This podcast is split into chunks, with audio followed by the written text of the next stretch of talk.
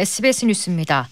윤석열 대통령이 오는 24일로 예정된 인도태평양 경제 프레임워크 IPF 출범 정상회의에 화상으로 참여한다고 대통령실이 밝혔습니다.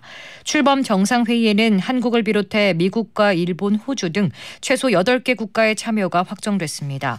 IPF 관련 논의는 오는 21일 한미 정상회담에서도 주된 의제가 될 예정입니다. 모레 방한하는 바이든 대통령은 윤 대통령과 21일 정상회담